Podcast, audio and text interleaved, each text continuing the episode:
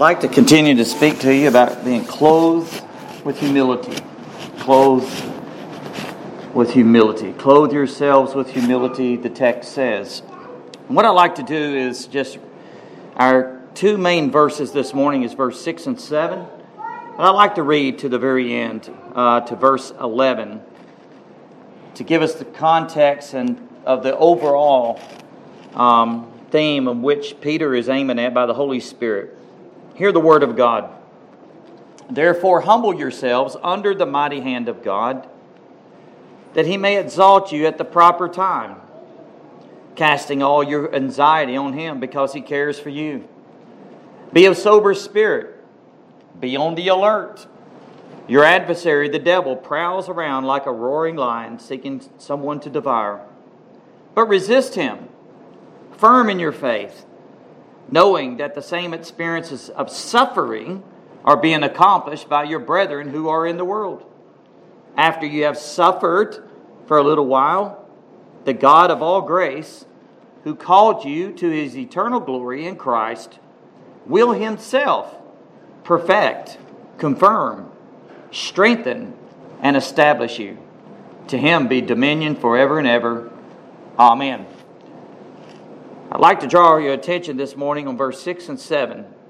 Therefore, humble yourselves under the mighty hand of God, that he may exalt you at the proper time, casting all your anxiety on him because he cares for you. Please bow with me in prayer as we look to our Lord to meet with us. Father, this is your word. There's nothing like it. You've exalted it even above your name. That is beyond us. Lord, we praise you and we thank you that this word is in our own language this morning. It's come to us in a sea of blood. And by this word, you sanctify us. There's nothing else, no other means in which we can have sanctification unless the Word of God cleanses us. It is the truth of all truths. It is the truth in which sanctifies our hearts and our souls. So, Father, sanctify us wholly this morning by your grace and change us for your glory. May not a one of us leave here the same way we came. May we all be changed from glory to glory that would be more like Jesus. Help us this morning, we pray, by your blessed Spirit, because He's the one that shows us Christ. He exalts Christ. Lord, hide myself behind the cross. May I just be an instrument and a voice for you, but may you be exalted above all. In Jesus' name, amen. This morning we're continuing our study of 1 Peter chapter 5 to ensure we don't forget the theme of the book of 1 Peter and what the primary context of the book of Peter of 1 Peter really is. We need to remember that it is the living hope that the church has in Jesus Christ. It is centered in the gospel of Jesus Christ and even in the midst of suffering and persecution. There are three primary things that we see that moves back and forth between this letter to the scattered churches in Asia Minor. And speaking about the S's, here they are. So easy for us to remember, but it consists of everything, everything that God has for us in salvation. And actually, that's the first thing. It is salvation salvation that only can be received by grace through faith in the person and work of Jesus Christ. That is the center of the gospel. That's the heart of the gospel. The salvation that not only can be received by grace through faith in the person and works of Jesus Christ. The second thing that we see that goes back and forth is the hope that we have in Him, even in the midst of suffering. We have suffering. And the third is the sanctification that we see that's in the believer, for the believer, as they prepare for glory. Beloved, this is foundational. This is the thing that we, we have seen all the way through this epistle salvation, suffering, sanctification. We need to remember, though, that as he has gone back and forth, to remind us that this is what he is primarily aiming at for the suffering believers to focus on the salvation that is revealed in Jesus Christ, and also to prepare them for glory as they suffer. It is sanctification. So we've got a lot to say today about sanctification and suffering. Sanctification. So Peter gives here to the persecuted, suffering church in this letter uh, these things. Now we are looking at two of these verses, which addresses the last two things in which I mentioned: sanctification in verse six, and suffering in verse seven. Sanctification in verse six, and suffering in verse seven. Now, last time, as we spoke about this, we looked at verse five, which says, "You younger men, likewise be subject." It means submissive. That's a place of humility to your elders. We need to remember that's a plurality of elders in the churches. And all of you, he says, clothe yourselves with humility toward one another. For God is opposed to the proud, but gives grace to the humble. Now we see in this text, in these two verses, there are two commands that stand out. They are two imperatives. Now, when God commands something, he means it, doesn't he? The first command is the imperative humble yourselves. Humble yourselves. We're going to focus on that this morning. In verse 7, he says, casting all your anxiety on him. Some translation says your cares, but it, it means anxiety. So the casting is to humble, first of all, to humble and casting. And he's going to tell us in application how we could do that is by casting all of our care, our anxiety on God because he cares for us. Now, that's a wonderful, wonderful truth. So, that's what we're going to focus on this morning. And uh, we see in this text the command here that is given to us. And as we looked at, if you notice in verse 5, clothe yourselves with humility. Now, and, and before he says, clothe yourselves with humility, he says, be subject to your elders. S- submission, humility, hand in glove. You cannot separate them two truths.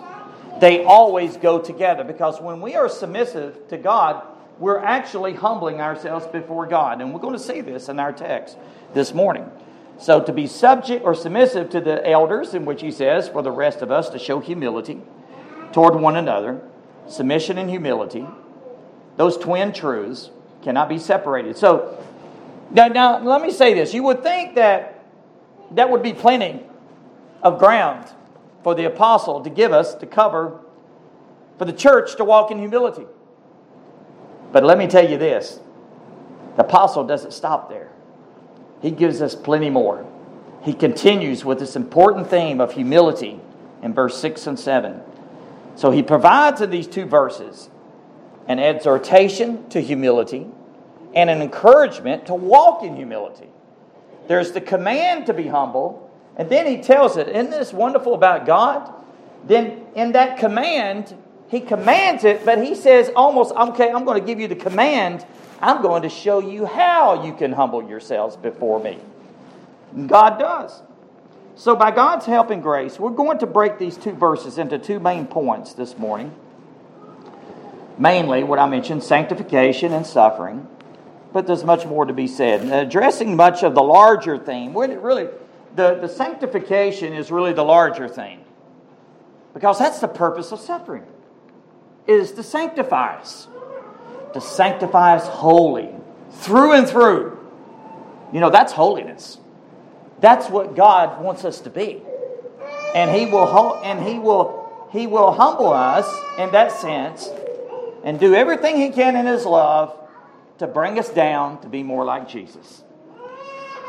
Now, by explaining uh, how we are to humble ourselves before God, we look we see that in verse 7.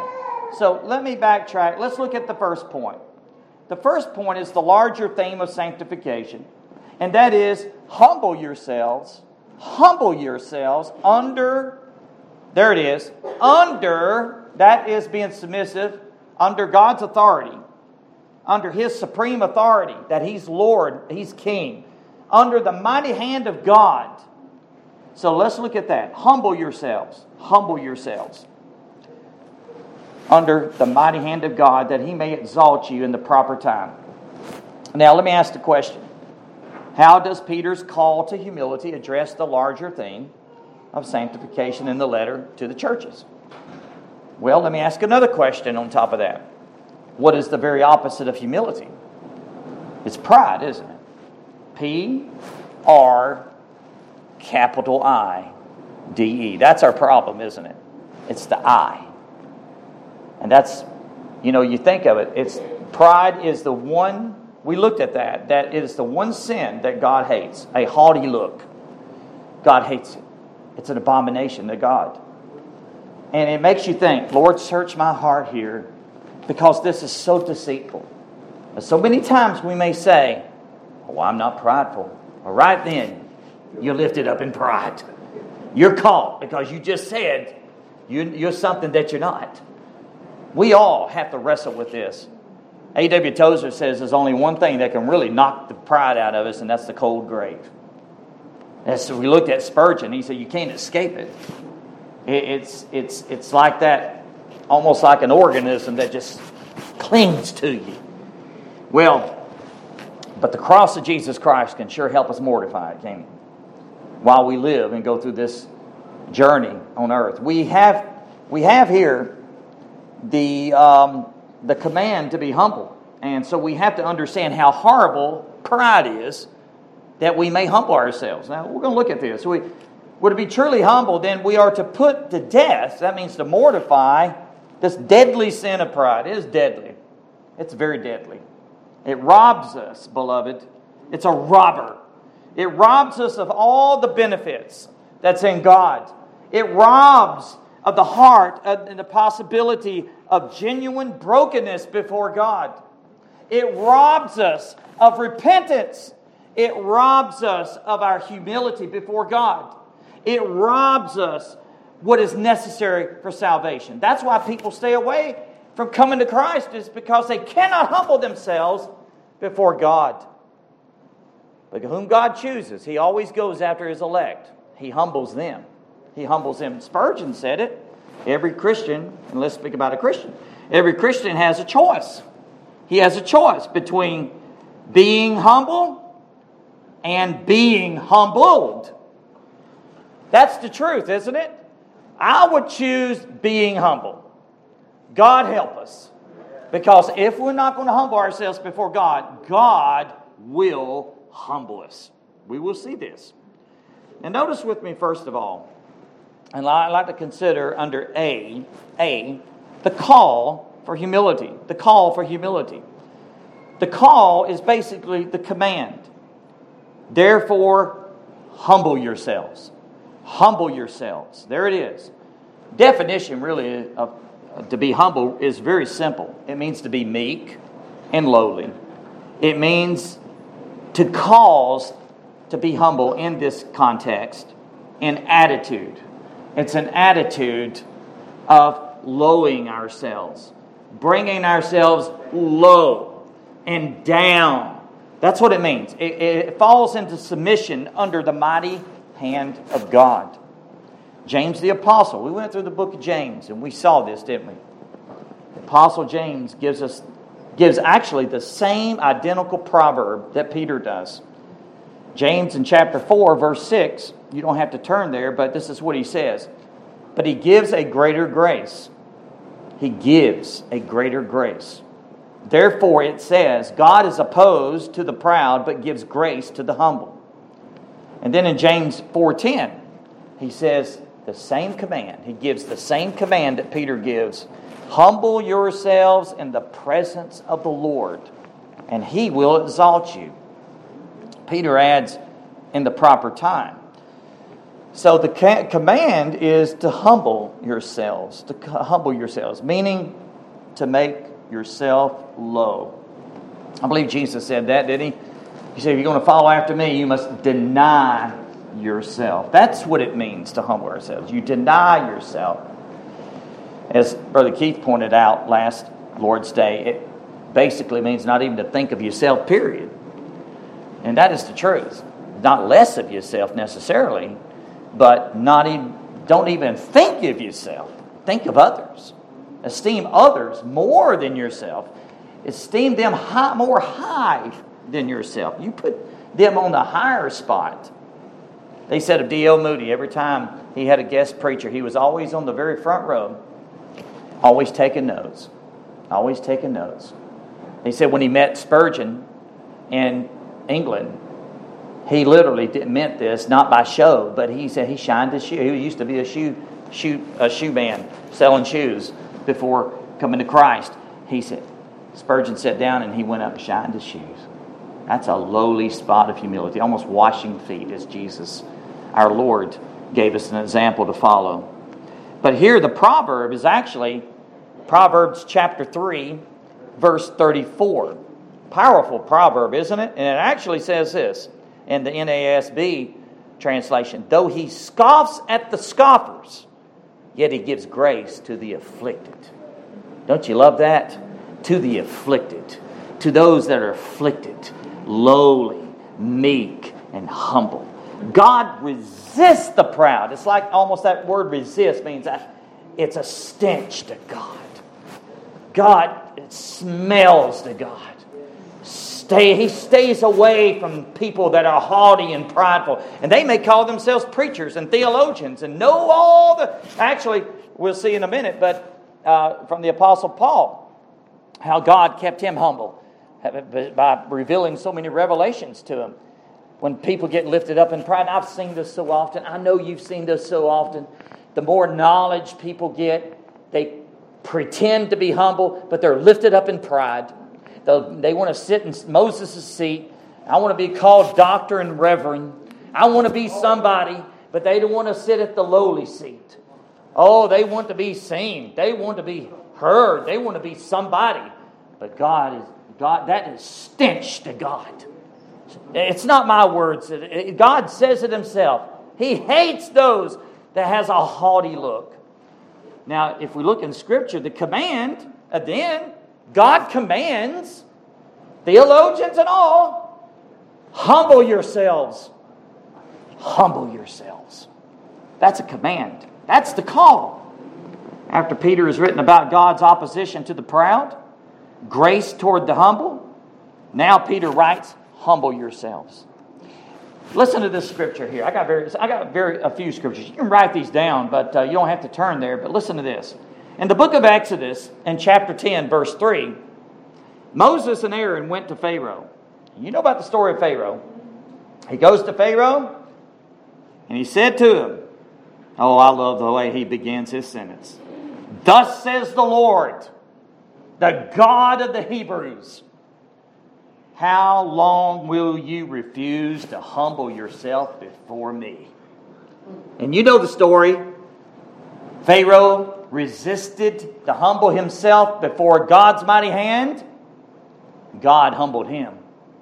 God humbled him by sending one plague on top of another, one plague after another. And he humbled all of Egypt by sending plagues of lice and, and and grasshoppers and locusts and frogs and the darkness came and God just poured it on him. And still he would, he would go back and forth. He'd say he would harden his heart, then sometimes God would harden his heart. But whatever the case was, as, as mysterious that is, he refused to humble himself under the mighty hand of God. That's what the question was. How long will you refuse to humble yourself before me? Let my people go that they may serve me. Don't you love God's command there to this little haughty Pharaoh that thought he was God? Oh, I love it. And you know the end of the story there. God even used, raised up Pharaoh that God's glory may be seen. God's powerful, all powerful hand in his arm and his sovereignty was working right through it. Second Chronicles 7:14, very familiar verse that a lot of people uh, take out of context for America today, but it's actually talking to Israel. And if my people who are called by my name shall humble themselves and pray and shall seek my face and turn from their wicked ways, then I will hear from heaven and I will forgive their sin and I will heal their land. the first thing that they're to do is to humble themselves. That's where people must be. If God is going to work, and then it follows humility, prayer, seeking God's face, turning. That's repentance.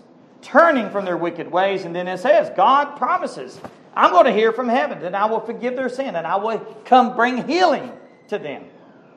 Second Chronicles 34, 26 and 27. A prophetess is actually speaking here. And she says this, but she speaks the word of the Lord. But to the king of Judah who sent you to inquire of the Lord, thus you will say to him, Thus says the Lord God of Israel regarding the words which you have heard. In verse 27, because your heart was tender, and you humbled yourself before God, and you heard his words against this place and against its inhabitants, and because, listen to this, because you humbled yourself before me, tore your clothes, and wept before me, I truly have heard you, declares the Lord. Now, there you have God speaking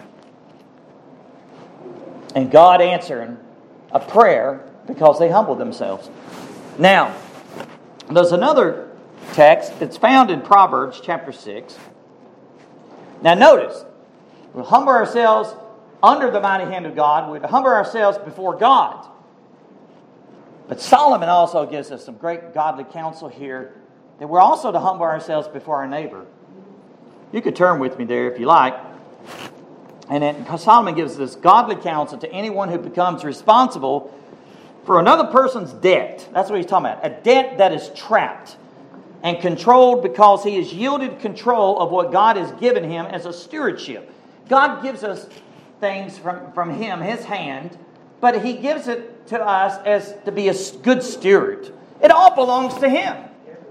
It's all his. So we're to be stewards of what really belongs to him. And then he basically says this in verse 3 of chapter 6. Um, verse 2, I'm sorry. If you have been snared with the words of your mouth, how many times have we been snared by the words of our mouth? I have. I raise both hands.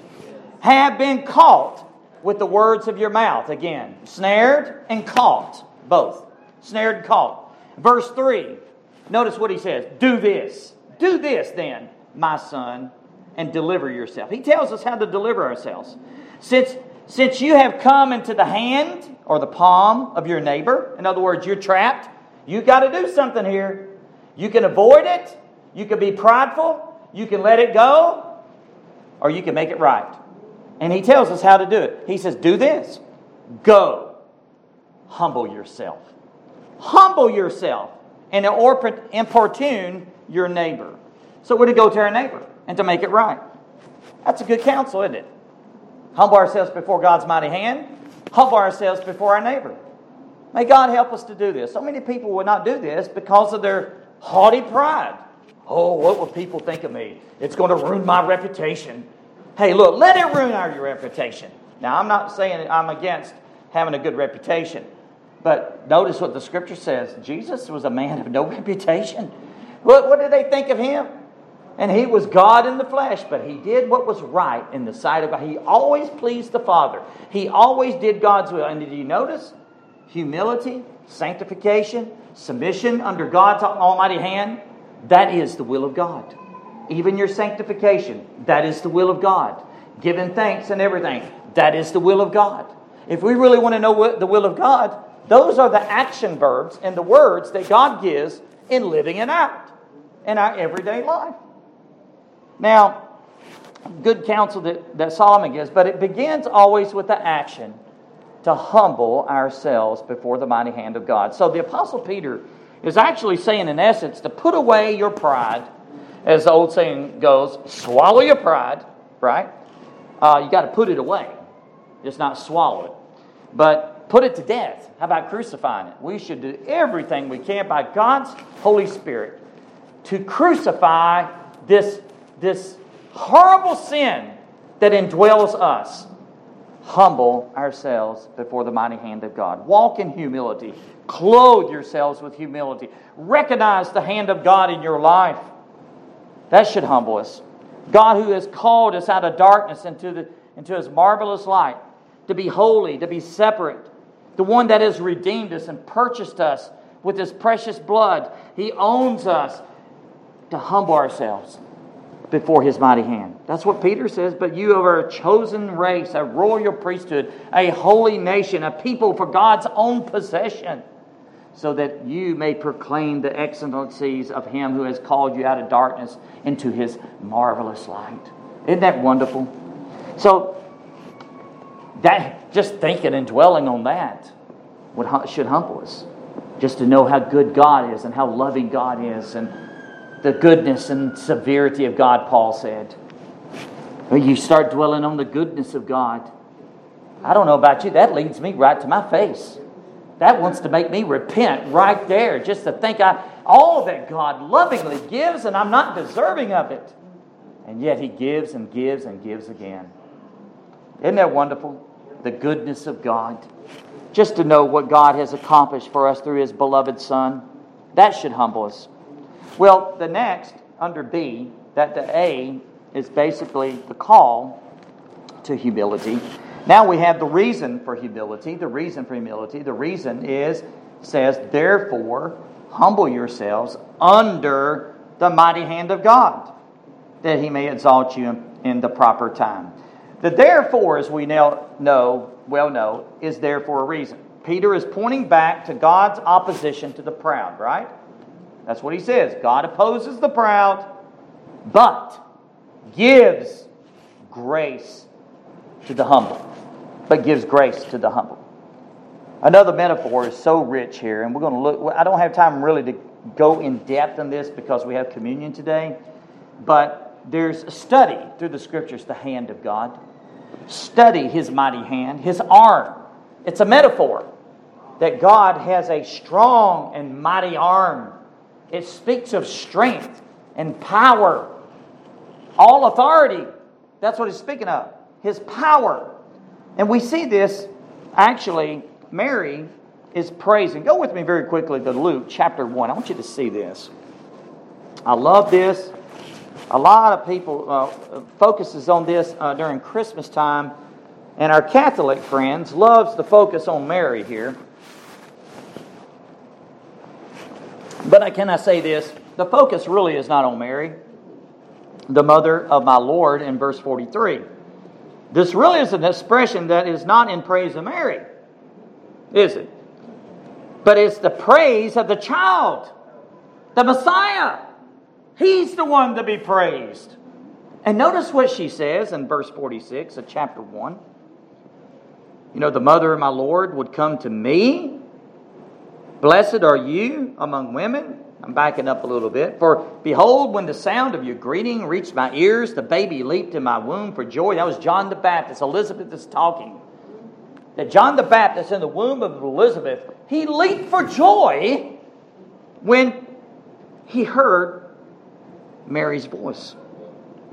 And, and then in verse 45, and blessed is she who believed that there would be a fulfillment of what had been spoken to her by the Lord.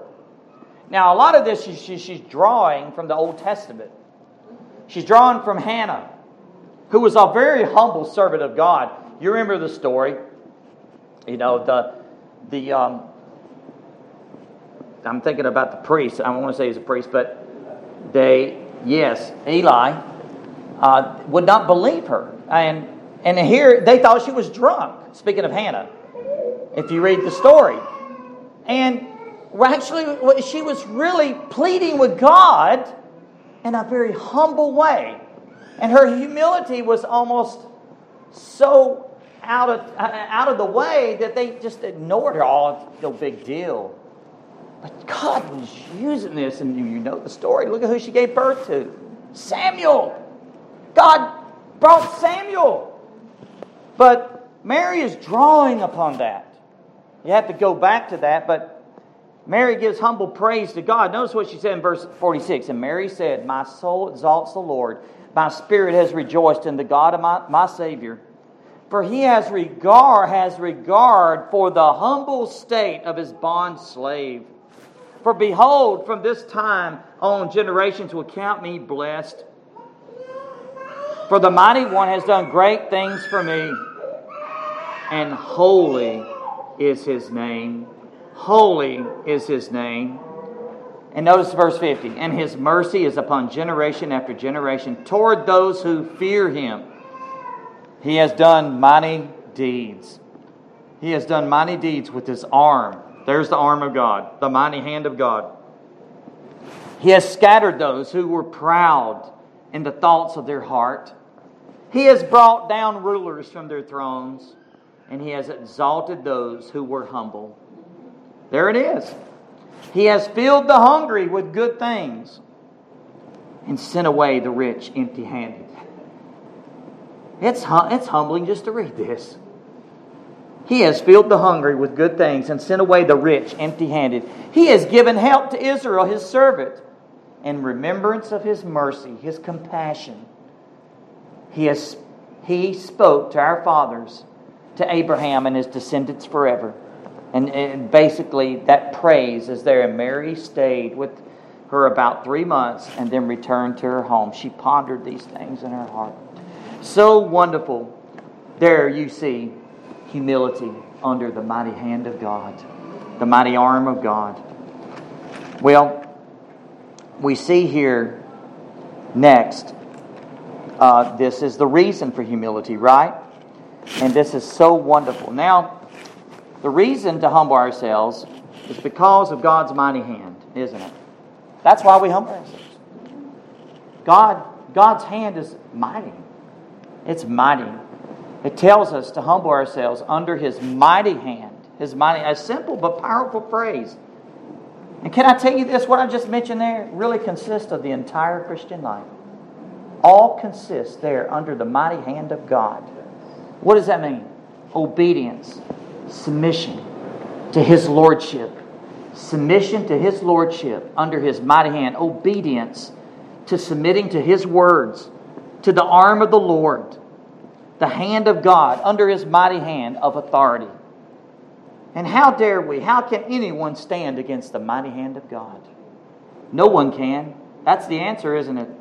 So we better humble ourselves, or we're going to be humbled. One way or another. One way or another.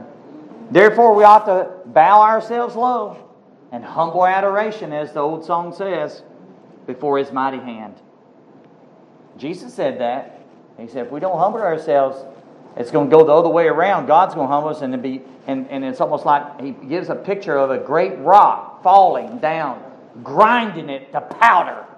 That's what he refers to. But we, we, we humble ourselves under God's mighty hand. And then it says he's going to exalt us in due time, in the proper time. So we should make ourselves low. This should cause us to repent, even to think of his, his, his his holiness and His majesty should just bring humility to our thoughts and minds. Knowing that He is the sovereign King who rules and reigns over the entire universe. Well, next, not only the call to humility and the reason for humility, there's the benefit of humility. There's the benefit. It benefits something, doesn't it? There's something that benefits. What is it? Humble yourselves under the mighty hand of God so that he may exalt you at the proper time. Now, I love this. Notice with me that term, that phrase, at the proper time. At the proper time. You know what that means? Amen. It's God's timing. It's always God's timetable, not ours.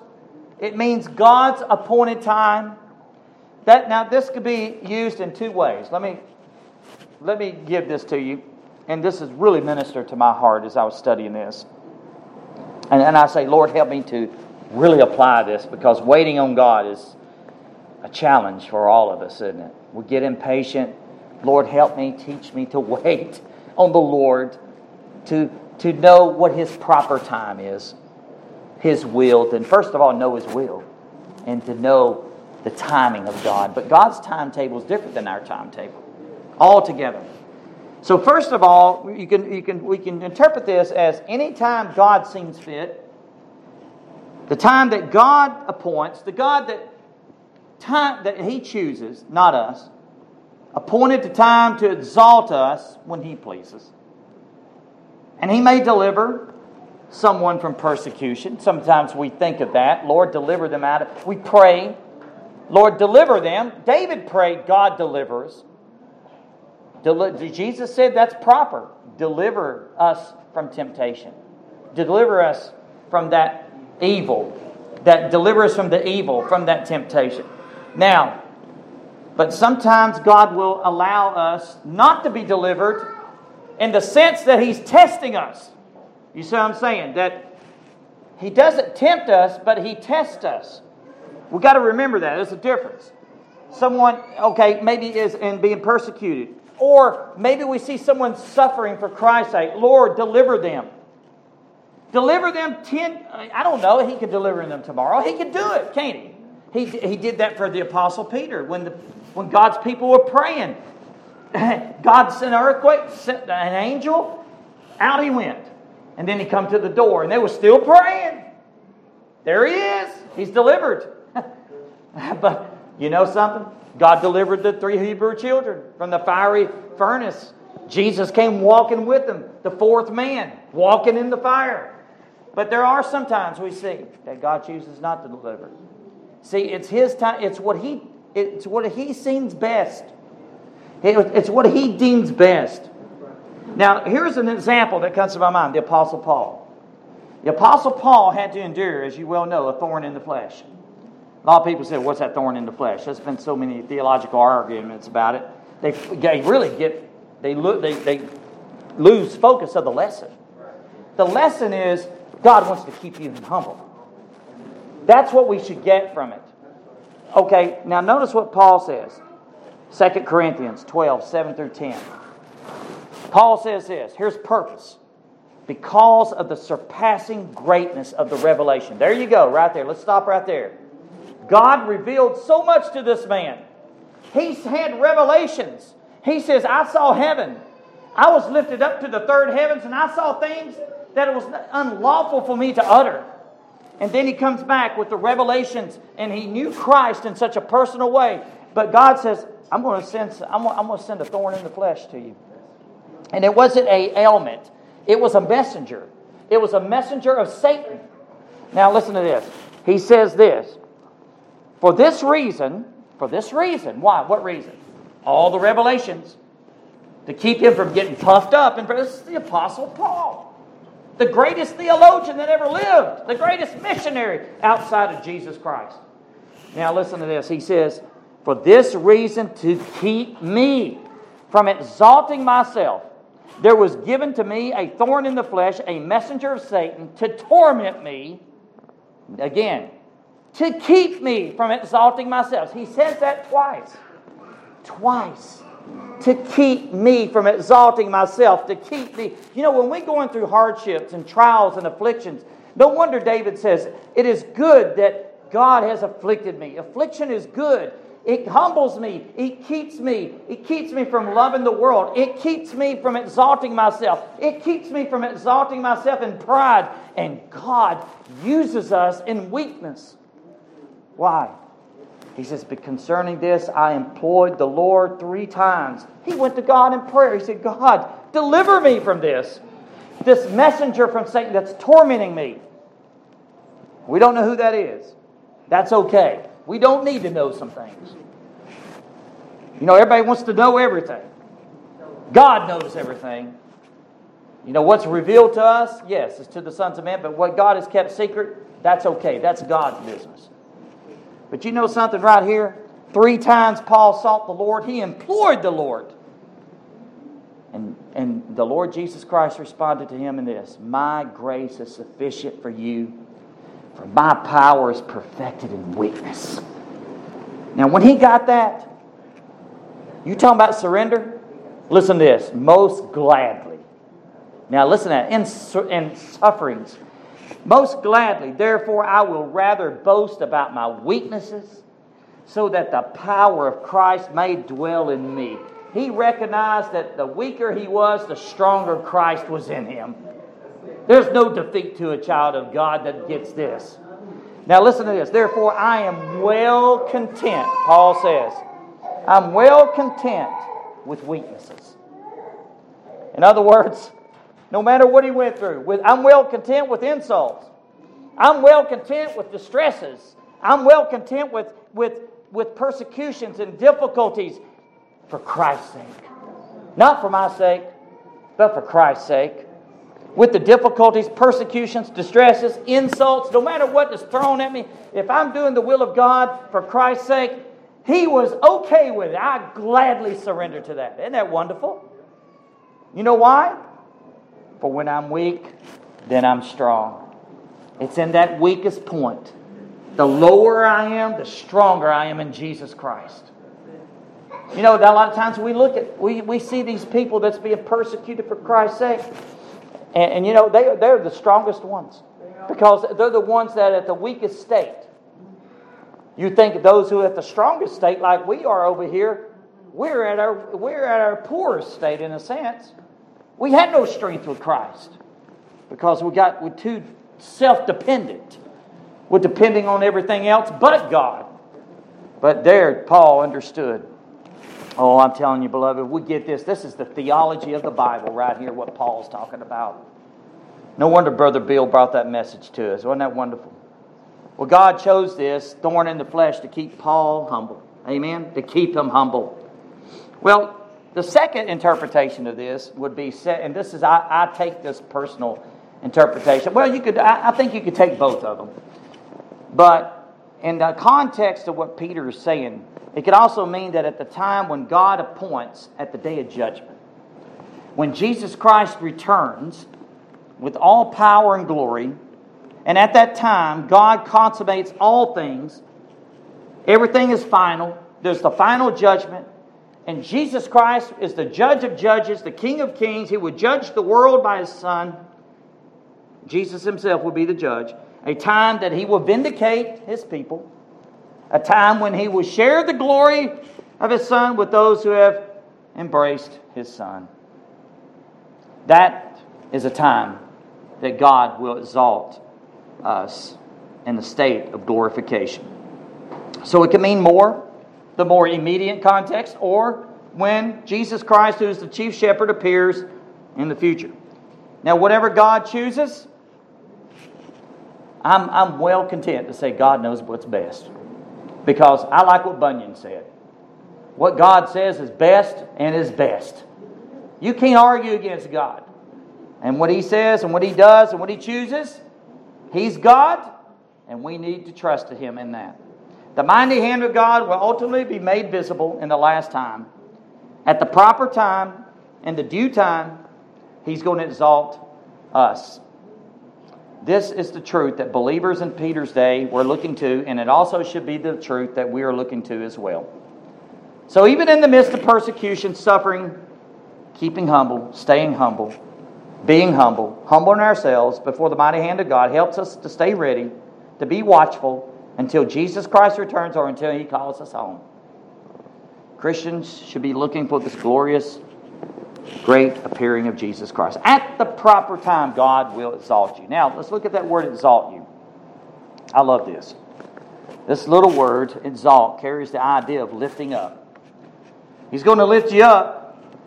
Basically, the, the definition of this is, is to, to enhance to a place of honor, to promote, to give in a high position and power of authority. And that's what God the Father did for the Lord Jesus Christ. Think of this Jesus Christ, there's no one that humbled himself like Jesus. He came from the highest of high, the throne above the universe, and humbled himself and came by the power of the Holy Spirit into the womb of the Virgin Mary, into that dark place was born, and when he came in, in, into this world, born in a stable with animals and stench and smell, Jesus Christ was there born, humbled himself from that point, made flesh as he grew in stature, in great grace, in wisdom. And as he grew, And then his ministry came about. You know his perfect life. It's, it's incredible. It's humbling to think of it. And then those 33 years, he humbles himself, he humbles himself, and even to the point of death, to the death of a cross of shame, to take our sin. To take our sin and God's wrath be poured on him, that you and I may have salvation, eternal life. Now, is that humility? God contracted to a span. Humbles me just to think of it. It's absolutely awesome. But that's what he's talking about Jesus Christ. And because he humbled himself like none other, God has exalted him to the highest place. God has given him a place of authority above all. He left his throne on high he, to a great mission. For God so loved the world that he gave his, only, his one and only Son, that whosoever believes in him shall not perish but have everlasting life. And because he went to the cross and then humbled himself in shame to the cross, God exalts him now. Where is he? On the, at the right hand of the Father in majesty and power. And all creation is going to bow before him. He goes back to the Father. Incredible. Amazing. But that's the truth. And who are we to think well of ourselves? Who are we? We need to keep looking to that exaltation time as Jesus did. The joy that was before him is the joy before us. He led the way. Now, now we need to keep looking to the exaltation. When one time God will, at, at one time in, in, in the future, God's going to exalt us as well. Stay humble, because one day God's going to exalt you. Not to seek vengeance to those who oppress us, right? Not to become vicious or reta- retaliate, but to stay meek and lowly and humble towards our enemies, towards those that persecute us. We're to pray for them, we're to bless them. All this, all this. Jesus says, What? Great is your reward in heaven. What's the attitude we should have? Be exceedingly glad. Rejoice. Why? Because one day God's going to exalt you, He's going to lift you up. It may not be here on this earth, but in heaven, it's opposite. That's why Jesus says the first is going to be last, and the last is going to be first. Upside down kingdom. Amen, Brother Keith? He says that quite often. I love that. It's an upside down kingdom. Because in this world, we should not expect to be exalted. It's in the kingdom of God. That's why Jesus said to Pilate, My servants will not fight because my kingdom is not of this world. How, do we, how would he expect that, that everything's going to go well for us when Jesus says, You deny me and take up a cross? That the crown comes later, right? Not now. People wants the crown now. People wants exalting now. And when people have that idea, they need to be born again because it's upside down. Jesus says, No, you to be meek and lowly and follow me. Learn of me. Follow me in the tracks of humility. And then one day, one day at the proper time, God will exalt you. This is a great truth. Let me, let me quote our Lord, Matthew 23 12. Jesus says, and the only difference between Matthew and Luke here is Matthew says shall, and Luke says will. I like either one, don't you? Jesus says, Whoever exalts himself shall be humbled. And whoever humbles himself shall be exalted. Shall be. Again, Luke 14, 11.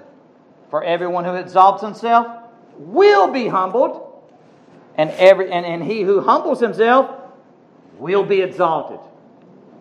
You know what Jesus is saying? That's the way it is. There's no escaping it. So choose to humble ourselves before the mighty hand of God now. And then God will properly in His time, exalt us. Now, let me go on before, before my time leaves me, and it's almost gone. Jesus repeats this often in the gospel record. Where there's so much more we could talk about on that. Read Luke 14. He talks about that whole parable there of the ambitious guest, about the place that the servant is to take. He's to take the last place. That's humility, right? The servant of God always takes the last place, not the first. What do you see now? I see people taking the first place. There's something wrong with that. Jesus said, No, you take the last place. You, you, you take the place of a servant. Well, I could take off right there, but anyway. Read that uh, wonderful parable that our Lord gave. Now, Peter addresses the doctrine of sanctification. Now he addresses the doctrine of suffering. And he goes to the next verse, and he basically gives us the how to. How to. How do we go, how are we going to humble ourselves? Look at verse 7. By casting. The two imperatives and two commands is be humble, humble yourselves. Now he says, by casting, casting all your anxieties, your cares on God because he cares for you. That's the two commands. That's not a suggestion. We're to humble ourselves and we're to cast. Cast. That's imperative, isn't it? It's be humble, cast. It's almost like he is saying, be humble by casting. Be humble by casting or throwing your anxieties on God. Now, this is an idea that comes from fishing, the fishing industry. We can honestly say, in our day, we use rod and reels, don't we? But in Jesus' day, in the apostles' day, and I believe Peter's mind was thinking this. Why? Because Peter was a fisherman. Peter understood. But what, what kind of fishing? They, they didn't have rod and reels back then, did they? they had the net. They would cast the net. Cast the net. Jesus knew about that. He said, Cast that net on the right side. Peter said, What are you talking about? We fished all night and caught nothing. Jesus said, Cast the net on the right side. They could, there was swarms of fish. You know what that tells you? God, Jesus is sovereign. He knows where the fish are. Do what I say. Obey the words of the master. He knows. Cast it on the right side. That's what they did. They cast those nets to pull fish in.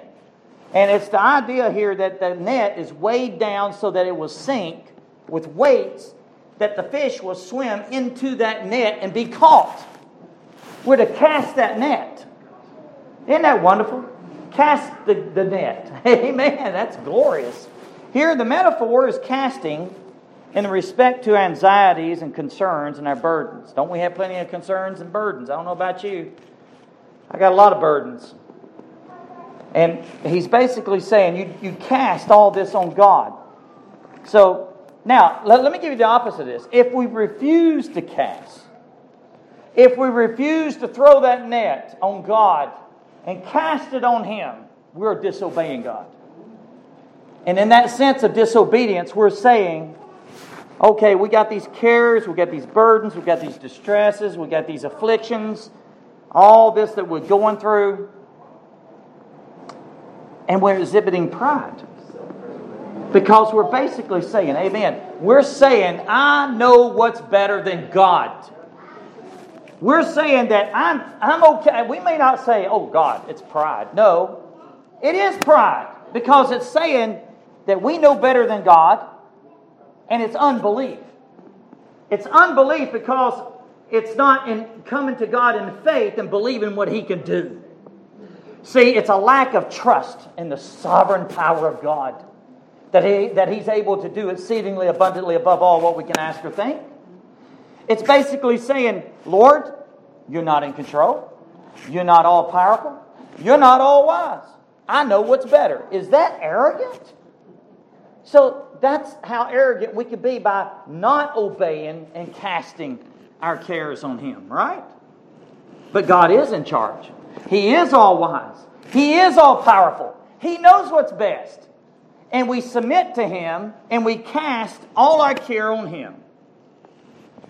Really, only God can fix everything, right? Only God can fix it. Now, this does not mean that we neglect or negate our personal responsibilities that God has given to us as stewards, as I mentioned already, right? It does not mean to neglect that. But it does mean when we come to God in prayer, that's what we're doing. We're casting all that burden on Him because He cares for us. God uses this for our sanctification, like suffering, persecution, affliction, to make us more like Jesus. You know, uh, uh, we can't stop someone from reviling us or mocking us. We cannot stop someone from mistreating us. But God can, if God chooses to. If God chooses to. Isn't that, isn't that wonderful note about the sovereignty of God? Because God can choose not to. God can say no in prayer. And, and, and a loving father will say this I know what's best. And I want to let you go through that. And I got a lesson for you. That's why Jesus allowed the disciples to go. He was on the top of the mountain praying. He saw them. They were going into the dark of the midnight, and he let them go. And they rode all night. Blisters, hands, and probably snapping and fighting each other. And then Jesus, eventually, at the darkest hour of the night, he comes walking to them on, on the water. They thought he was a phantom. But he sent them away. He taught them a lesson. And that's what he does to us many times. He allows us to go through the darkest times to humble us, to, to, that we may learn to trust in Him. Now, you see, beloved, all this casting our care on Him, it's, it, it's because we trust in Him. But the opposite of it, when we're not casting our care on Him, it's an awful act of sin and pride. So let us never, ever stop casting our care on Him, for He cares for us. And I love this because He cares for us, because He cares for us and we're acting in obedience. Jesus learned obedience as a man. Just read Hebrews 5 8. He learned obedience. Perfect man, perfect Son of God. How much more shall we? Ourselves under the mighty hand of God. Well, my time is just about gone. I got so much more I'd like to um, bring to you. There is a wonderful song. I, when I first came to to the Lord and I was converted. I love this little simple song that the Gaithers sung Someone to care. When the world seems so cold and your friends so few, there is someone who cares for you. When your tears in your eyes, your heart bleeds inside, there's someone who cares for you. When your disappointments come and you're and you feel so blue, there's someone who cares for you. When you need a friend, a friend till the end, there's someone who cares for you, and there's no one that cares like Jesus. Amen. Jesus is a friend that sticks closer than a brother. Well, there's there's so much more I'd like to say. Lord, going to finish this next week, but I want to end with this. Isaac Watts. Isaac Watts mentioned something about this text. I was reading devotions, and I came to this devotion yesterday morning. And guess what the devotion text was? 1 Peter 5 7. Casting all your anxiety on him because he cares for you. And I said, I took that as a sign, in a sense. Lord, this is what I need. But I'm going to share it with you. It's a, it's a devotion by Isaac Watts.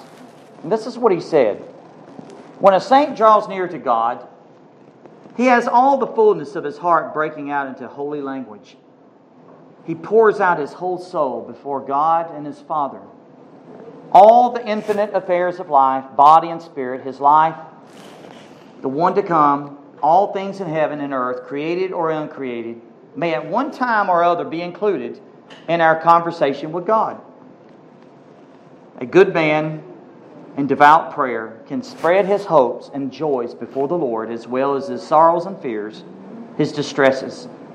Here at the mercy seat, we may confess our great sins, how great our sins are, and pray for pardoning grace. As we draw near, we could tell him how malicious and full of rage our enemies are, and how the world strikes at our senses and our ears and our eyes and our outward faculties to draw us away from God, our best friend. We may lay before him the rage of Satan that is ready to throw in some foolish suggestion to divert us. I also would beg the presence of my God to assist me and become a conqueror through Him that has loved me as I look forward to my last great enemy, death. I can share my perplexity of mind that I realize how few hours I devote my communion with Him. I would tell Him of my temporal troubles and spread before Him all the sorrows and vexations of life that unhinge my soul from its center and throw me off my guard.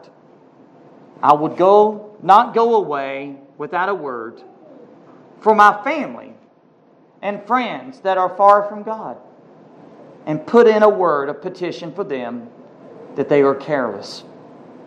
I would weep for my children, my brothers and my sisters, that they might be brought near to God. Why do we delight to tell Him all of our circumstances and sorrows? Answer because He is our best friend. And it soothes the soul to unburden our cares in the bosom of a friend. This is the noblest and highest friendship, amazing grace of God to man. Rejoice in this and delight in all the opportunity to employ and improve it. And that's basically Isaac Watts. It fits so perfectly. When I read that, I said, you know, I needed that. I needed to hear that. Jesus Christ is the best of best of friends, and He cares for you. So may we not, in our own pride, resist. We're to resist the devil, right? But never to resist God. But to humble ourselves before the mighty hand of God because He cares for you. Amen and amen. Let's pray. Our Father, how good, how good and caring you are, how gracious you are, and how ungracious we are. How wonderful and infinitely loving you are, and how awful we are at times. Lord, but we know there's pardoning grace. We thank you for the Lord Jesus Christ who is right now at your right hand, forever making intercession for us. we thank you, Father, for your holy word this morning. We thank you for the word that sanctifies us wholly, through and through, that we may be a holy people, to love you, and to show forth the praises of you that has called us out of darkness into your marvelous light. So, Father, we pray, please, we plead with you through your Son, the Lord Jesus Christ, that these attitudes of humility, meekness, holiness, kindness, love, faith, faithfulness, patience would all be evident in us, characteristic in our lives. It's our character, Lord, that you care for to make us into what we would be before you before we are glorified. So, Lord, sanctify us. May we submit to your will. Lord, help us to submit to your authority. Help us, Lord, to submit to your lordship in humility. Forgive us for all the times we have neglected to cast all our care on you, Lord. So, Lord, help us to clothe ourselves with humility every day, to walk in humility toward one another, and to trust to trust in you, to believe. As Jesus says, You believe in God, believe also in me. In my Father's house are many dwelling places. Thank you. So help us, Lord. Help us, Lord, to trust and obey. And we ask this in Jesus' name. Amen and amen.